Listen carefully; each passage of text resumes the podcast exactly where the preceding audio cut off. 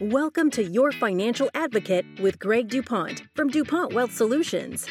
As a practicing advisor and attorney, Greg teaches pre retirees how to reduce debt and taxes and save with less risk so they have more spendable income and plan their way to a better life. Join us for this journey where Greg draws on years of experience and guest experts to help listeners achieve more spendable income for retirement. Hello and welcome to Your Financial Advocate with Greg DuPont of DuPont Wealth Solutions. Greg, it's so good to be back with you. Eric, great to see you again because I've got an image of you in my mind right now, and it's it's it's not reality, I'm sure, but I've got you kind of relaxing in a chaise lounge uh, on a beach. Is that where you're at right now? I'm sitting on a yoga ball in my basement. Oh, just to yeah. let you know, and I I appreciate you you know thinking of me, but I actually have a picture of you framed on my desk, so I I guess we're a little mismatched here. well, and you know, uh, I, I, preferred the vision that I had of you than the one that you described for me. So I'm going to say, Eric, good to hear from you. It's good to hear you too. And I know that we've got John McConnell back on the show today. John, how are you? I am doing fantastic. Are you on a yoga ball? Uh, no, I'm I'm a little more pedestrian. Uh, I'm just uh, sitting at my desk here, just staring at a computer screen like the rest of us. Okay, that that that conjures up a question because if you're a little bit more pedestrian, what am I? If I'm sitting on a yoga ball, what does that make me? a little too relaxed. Yeah. Let's not start rumors, Greg.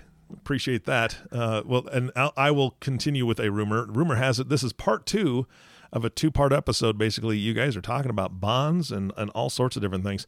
So, audience, if you have not heard the first part of this podcast, go back and listen to that. Uh, but today, they promise that this one's going to be pretty much solution oriented. So, this is a good thing. Guys, where are you starting today with this?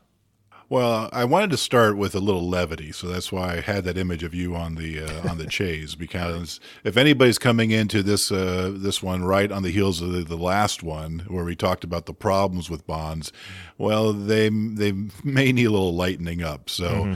uh, and if they haven't, uh, uh, by all means, uh, that is something that every investor that is nearing or in retirement absolutely has to listen to. Uh, they need to know and understand what is happening in their portfolio as mm-hmm. a result of bonds, the way they have been positioned by Wall Street, and what the Fed is doing with increasing interest rates in the future. So uh, it was a heavy conversation, heavy topic, uh, a little bit of a Debbie Downer, uh, but uh, we are here with some solutions now. So uh, John, anything that you'd like to add before I go into the meat of our conversation today? No, I I think you're right on it. You know, it is interesting. It's it was kind of a heavy episode, wasn't it? It had a lot of information. We talked about you know uh, how how bonds are affected by interest rates. We talked about in in default risk, and we talked about kind of how they work, right? And so now people are probably thinking, well, what's the alternative? Yeah, because we can't go down to the bank and get any interest, right? So we got to look somewhere for a safe money solution. Yeah, I don't even think we're getting uh, a full 1% on any type of bank CD unless we're willing to go out 10 years. Yeah. So let's start talking a little bit about what uh, people can use as a safe money alternative uh, in their portfolio. And we'll use that term portfolio more broadly than Wall Street use it. We're talking about, you know, your life savings, whether it's uh, real estate or bank accounts or stock accounts or bonds, whatever. That's what we refer to when we talk about your portfolio. So we talked a little bit about one alternative in our last conversation. I want to go back in and start with that so you can give a more clear uh, understanding to the listener of what a floating rate fund is and how that is potentially one solution for a safer component of your portfolio. So, John, can you talk a little about floating rate funds? Yeah, of course. These these are a little bit more complicated, but a really a valuable tool that we use, especially in today's environment. These actually have floating rates that attempt to remove some of the interest rate risk, but one of the downside is they typically start off with a lower rate of return. If interest rates move up, then their interest rates move up. So, what we're trying to do is avoid that interest rate risk. So, what uh, are those uh, funds that somebody buys uh, in their portfolio, or is that outside of a broker? What how how does one get access to a floating rate fund? We actually go and buy. We mentioned before exchange traded funds. We can go buy an exchange traded fund for a portion of the portfolio that target floating rate funds, and then we are able to solve the problem that way. So that is uh, uh, something that can be bought and sold then, just like in a regular exchange traded fund, uh, in and out. Mm-hmm. Um, uh, and are there uh, some examples that you might want to throw out to the listener to take a look at?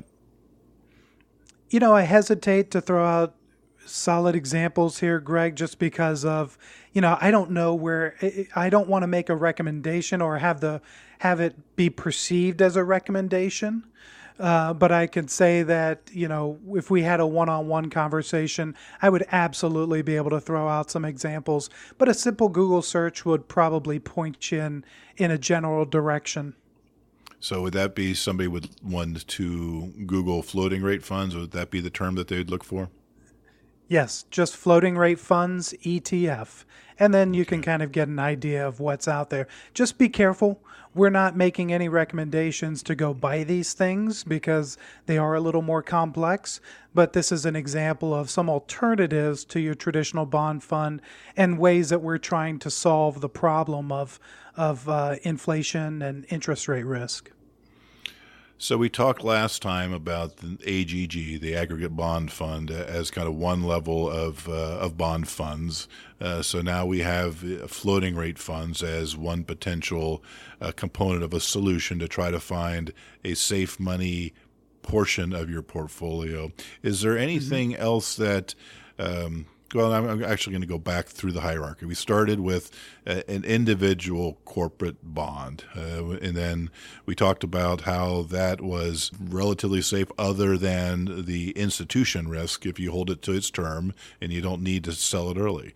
And then we evolved from that. We talked a little about treasuries uh, and those type of bond instruments and how they are uh, inherently safe from default risk because of the government backing and then we moved into uh, the funds, the the pooled mutual funds of bond, uh, and now we've now talked a little bit about floating rate funds, and specifically ETFs in a floating rate fund type of alternative in there. Those seem to me to be the options that come to the investor from uh, the investing world. Uh, meaning meaning Wall Street specifically. Um, am I missing mm-hmm. anything al- along that uh, continuum? Continuum, or is there another option out I, there from there?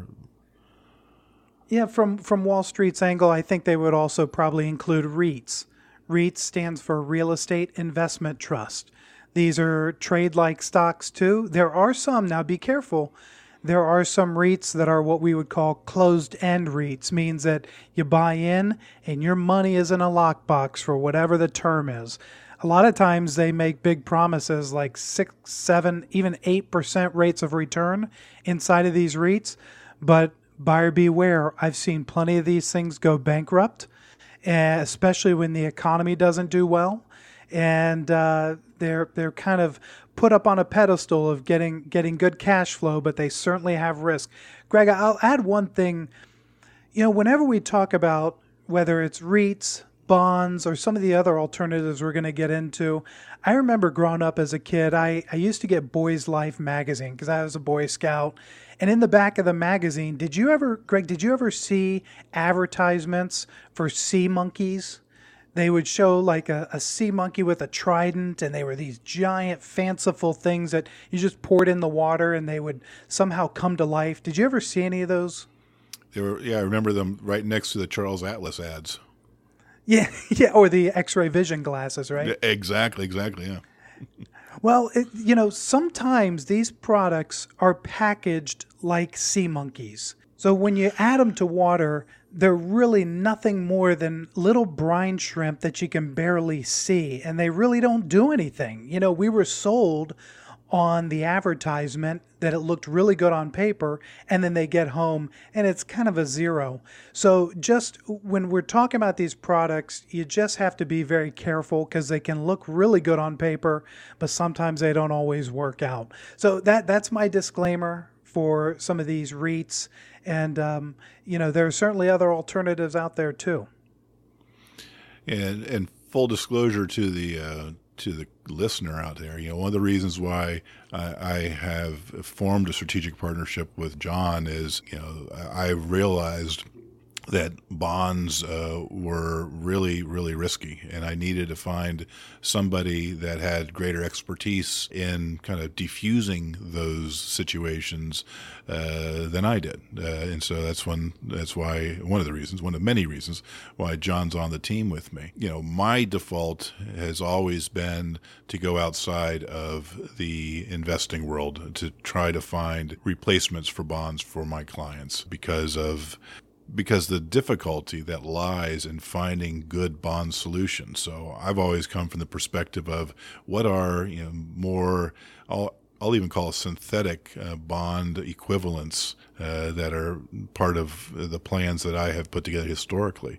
So, John, um, tell me a, a, little bit, or tell the consumer a little bit about the way that insurance companies use the bond market. I mean, aren't you know, they're like the number one holder of bonds in, in the world, aren't they? That's right.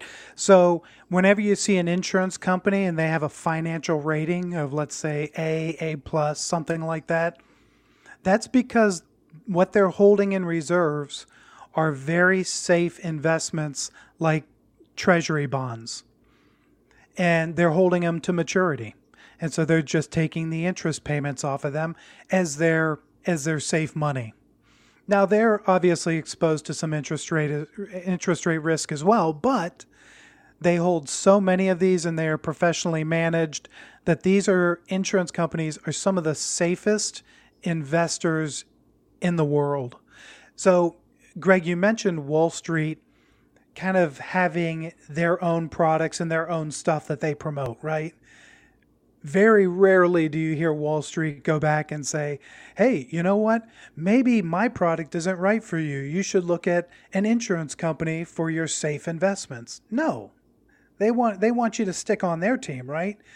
But in reality, if we're just looking at the overall portfolio, and you mentioned it in the first episode, the whole portfolio is not just your investments with Wall Street. It's your home, it's your savings, it's your business, it's what else you own, it's your term life insurance or whole life insurance. It's the entire picture of your portfolio. And what we've found is that Wall Street puts a lot of energy into their stuff and kind of ignores the rest of it.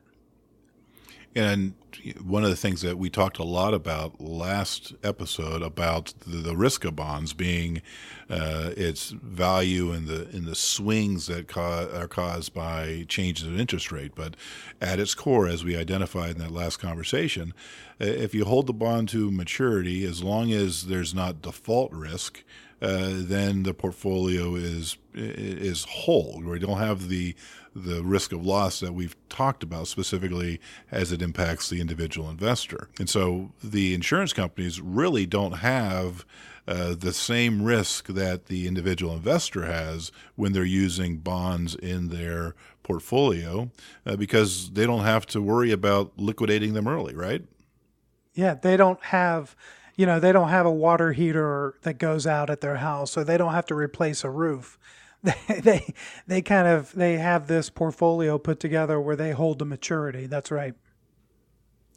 So, let's talk a little bit about um, you know how uh, the consumer gets the benefit of insurance companies with their huge bond portfolios that they are now using that as a kind of a, an engine to bring a solution to the consumer. And uh, one of the ones that, that I'll just talk about up front to start with is you know the indexed uh, universal life policy. Uh, we'll start with that. And mm-hmm. the concept of, of indexing. Again, you were you were in the inside when when you and I first met, and dealing with uh, all of the the metrics around that kind of stuff. So, give the consumer kind of a the insider view, if you will, of uh, of how the bond company or the, the insurance companies are able to kind of transform the bond portfolio uh, and the risks that they may have there to a reliable, safe money solution for the consumer. I'm not asking too much mm-hmm. of you, them are am I, John? Uh, no, not at all. I, I love this question actually, because it, it again gets me back to my uh, my sea monkey analogy. Right, what looks good on paper isn't always uh, it doesn't always work out for the consumer, and and in some ways, you know, you didn't mention the annuity word. You know, the dreaded annuity. I, I think it gets a lot of bad press out there, although they're coming around. You know, Suze Orman used to say annuities bad, this and that. Now she's kind of like, well, actually, maybe not. You know, I think she's starting to see that, hey, these things aren't all, the product isn't bad. Sometimes the people selling them are. You know, the guy going door to door with a trunk full of applications, selling it to the 80 year old neighbor and just plowing all of her money inside of an annuity.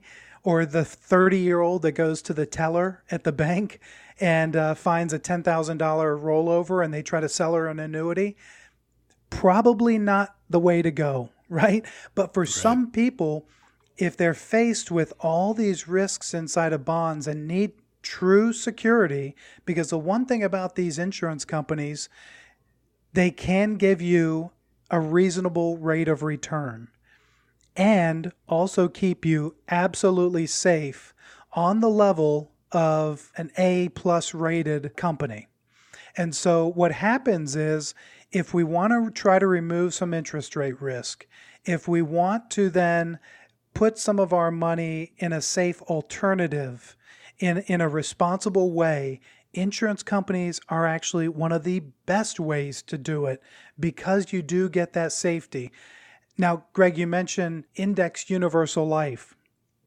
The cool thing about that is what the insurance company does is they're going to underwrite you for health, right? So not everybody gets access to this. You kind of have to be qualified, right? And so what they do is they take the money, they invest it, they enter into an agreement with you where they will give you not only the death benefit should you pass prematurely, and Congress has given you the right to take those benefits tax free but they're also going to give you access to their you know investment strategies in the form of indexes.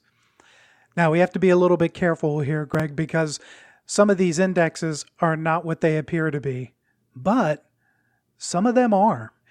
A lot of them give you access to stock market. I'm not going to say stock market like returns, but will index to a, a, a market that will give you a better return, could give you a better return than a bond portfolio if you factor in fees, expenses, and some of the risks associated with it.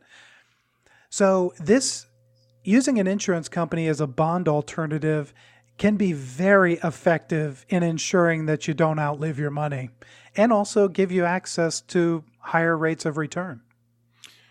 As a matter of fact, uh, for the listener out there, in the show notes, uh, we'll have attached two reports from independent resources. Uh, one uh, from the Ibbotson Company, uh, another one from a company called Alliance Bernstein, uh, that go into a analysis of how these, again, what I'll call synthetic bonds, and probably using it improperly, but I think that's the way that people can think about it, um, and how they can be uh, a solution to this bond conundrum that we've been talking about for the last, you know, 45 minutes or so between the two proceedings. And Greg, let me add something else here. Something that the insurance companies can do that Wall Street can't. They can tack on additional, uh, often without any additional charge, they can tack on additional benefits such as long term care, lifetime income, and enhanced death benefits to go along with your money. So what's happening is, you know, let's take for example long term care. The problem with traditional long term care is you buy it, if you don't use it, you lose it. The price keeps going up. It's expensive to begin with. And most people just don't want to lose control of their money. However, the other side of the spectrum is well, gosh, I have some money. I don't need to have the insurance company take all the risk, but I don't want to have to take all the risk either. I want a little bit of a buffer. And sometimes these insurance contracts can provide that buffer so that you can both cover the risk yourself and keep control of the money, but also have the insurance company provide a little bit of extra buffer just in case something bad does happen.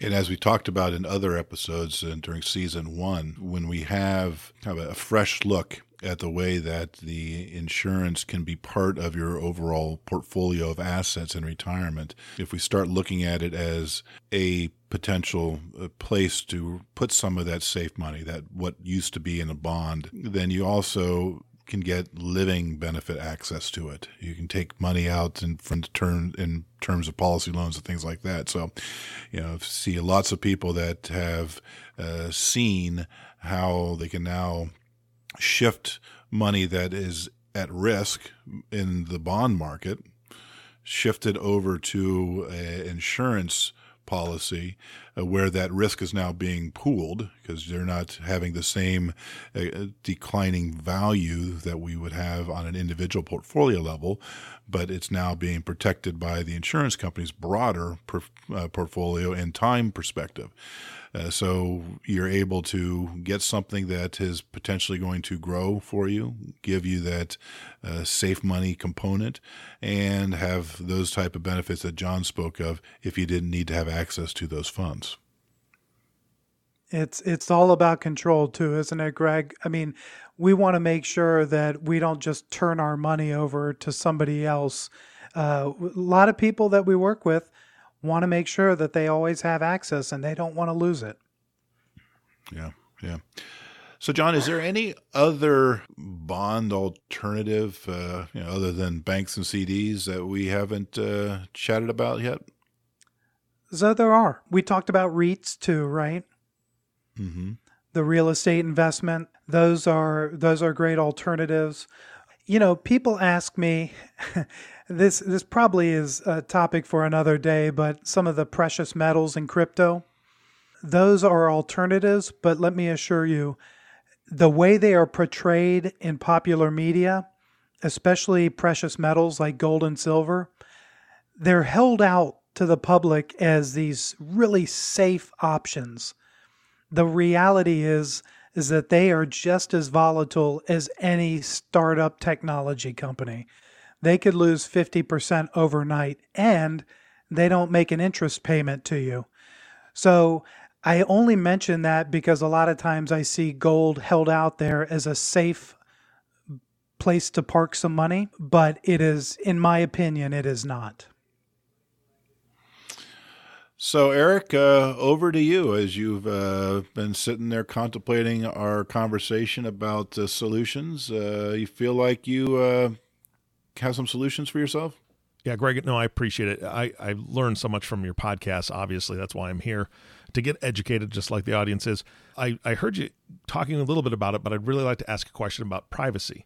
And what I mean by privacy is is kind of, from my understanding, insurance uh, when you're when you're dealing with insurance, that's something that I don't think can be sued, or you can't be sued for insurance policies if I'm if I'm not mistaken there. And also that can help you avoid the the dirty p word, which is probate.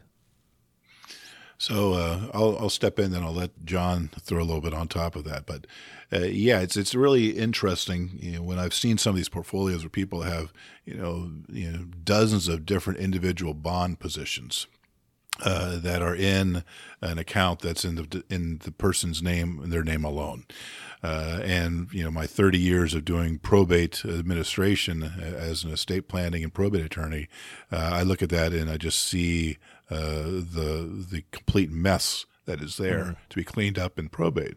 Uh, and there many, you'd be surprised the number of times where I have people come in with stacks upon stacks upon stacks of treasury bonds the good old time where they, enters, it, it, they used to issue physical bonds, mm-hmm. and, and, those things going through probate is uh, just a bloody mess. Uh, and with some of these solutions that we're talking about, specifically in the insurance-based solutions, uh, they'll have a beneficiary designation. Because of that beneficiary designation, those assets go to whomever you've named as that beneficiary uh, without going through probate and just goes cleanly through the stroke of a pen by the insurance company. So, you know, that's one more benefit to some of these these old really solutions mm-hmm. that have been evolving over time that really should be looked at again. Uh, John, anything you want to add to that? No, I think I think you're right on it. And Greg, we always defer to your expertise in the legal field, but that is a big concern. You know, probate keeping your family's, you know, the amount of money that your family has or that you want to keep away from creditors or what have you. Insurance is really the only way to do it. And quite frankly, for in depending on the state that you live in, life insurance policies, whole life, universal life, what have you, is often protected from bankruptcy and creditors as well. Isn't that right? That is correct. Yep. Yeah, that that sounds really good. that sounds like a really good solution. I mean, just just for the safety aspect and the privacy of it. I just I've heard nightmares about probate. Never had to do it myself. Never been through it. Never had a family member go through it. But man, it just it doesn't sound fun. So I think that's a, a huge point that you just made there, and I I appreciate you answering my question. Well, thank you for asking it, Eric. I guess that brings us to a wrap for today, doesn't it? It does. But uh, before we do that, I want to make sure we get some contact information in there, just in case the listener is saying the same thing I am. Well, this sounds really fantastic. I need to know more and I need to talk about my specific situation. So if they're thinking that and they want to reach out, how do they get get a hold of you guys? Well, they can reach me, Greg, at DuPontWealth.com, uh, 614 408 0004, or they can reach out to John at John. Take it away. It's just john at johnknowsretirement.com, and my website is johnknowsretirement.com. Fantastic. Guys, again, thank you so much for all the time you put into this podcast and the education you give us, the audience. And of course, our last thank you goes to you, the audience. Thank you so much for tuning in and listening to Your Financial Advocate with Greg DuPont. If you have not subscribed to the podcast yet, please click the subscribe now button below. This way, when the team comes out with a new podcast, it'll show up directly on your listening device. This makes it really easy to share these podcasts with your friends and family. Again, thank you so much for listening today. For everyone at DuPont Wealth Solutions, this is Eric Johnson reminding you to live your best day every day. And we'll see you next time. Thank you for listening to Your Financial Advocate. Click the subscribe button below to be notified when new episodes become available. The information covered and posted represents the views and opinions of the guest and does not necessarily represent the views or opinions of DuPont Wealth Solutions. The content has been made available for informational and educational purposes only. The content is not intended to be a substitute for professional investing advice. Always seek the advice of your financial advisor or other qualified financial service provider with any questions you may have regarding your investment planning.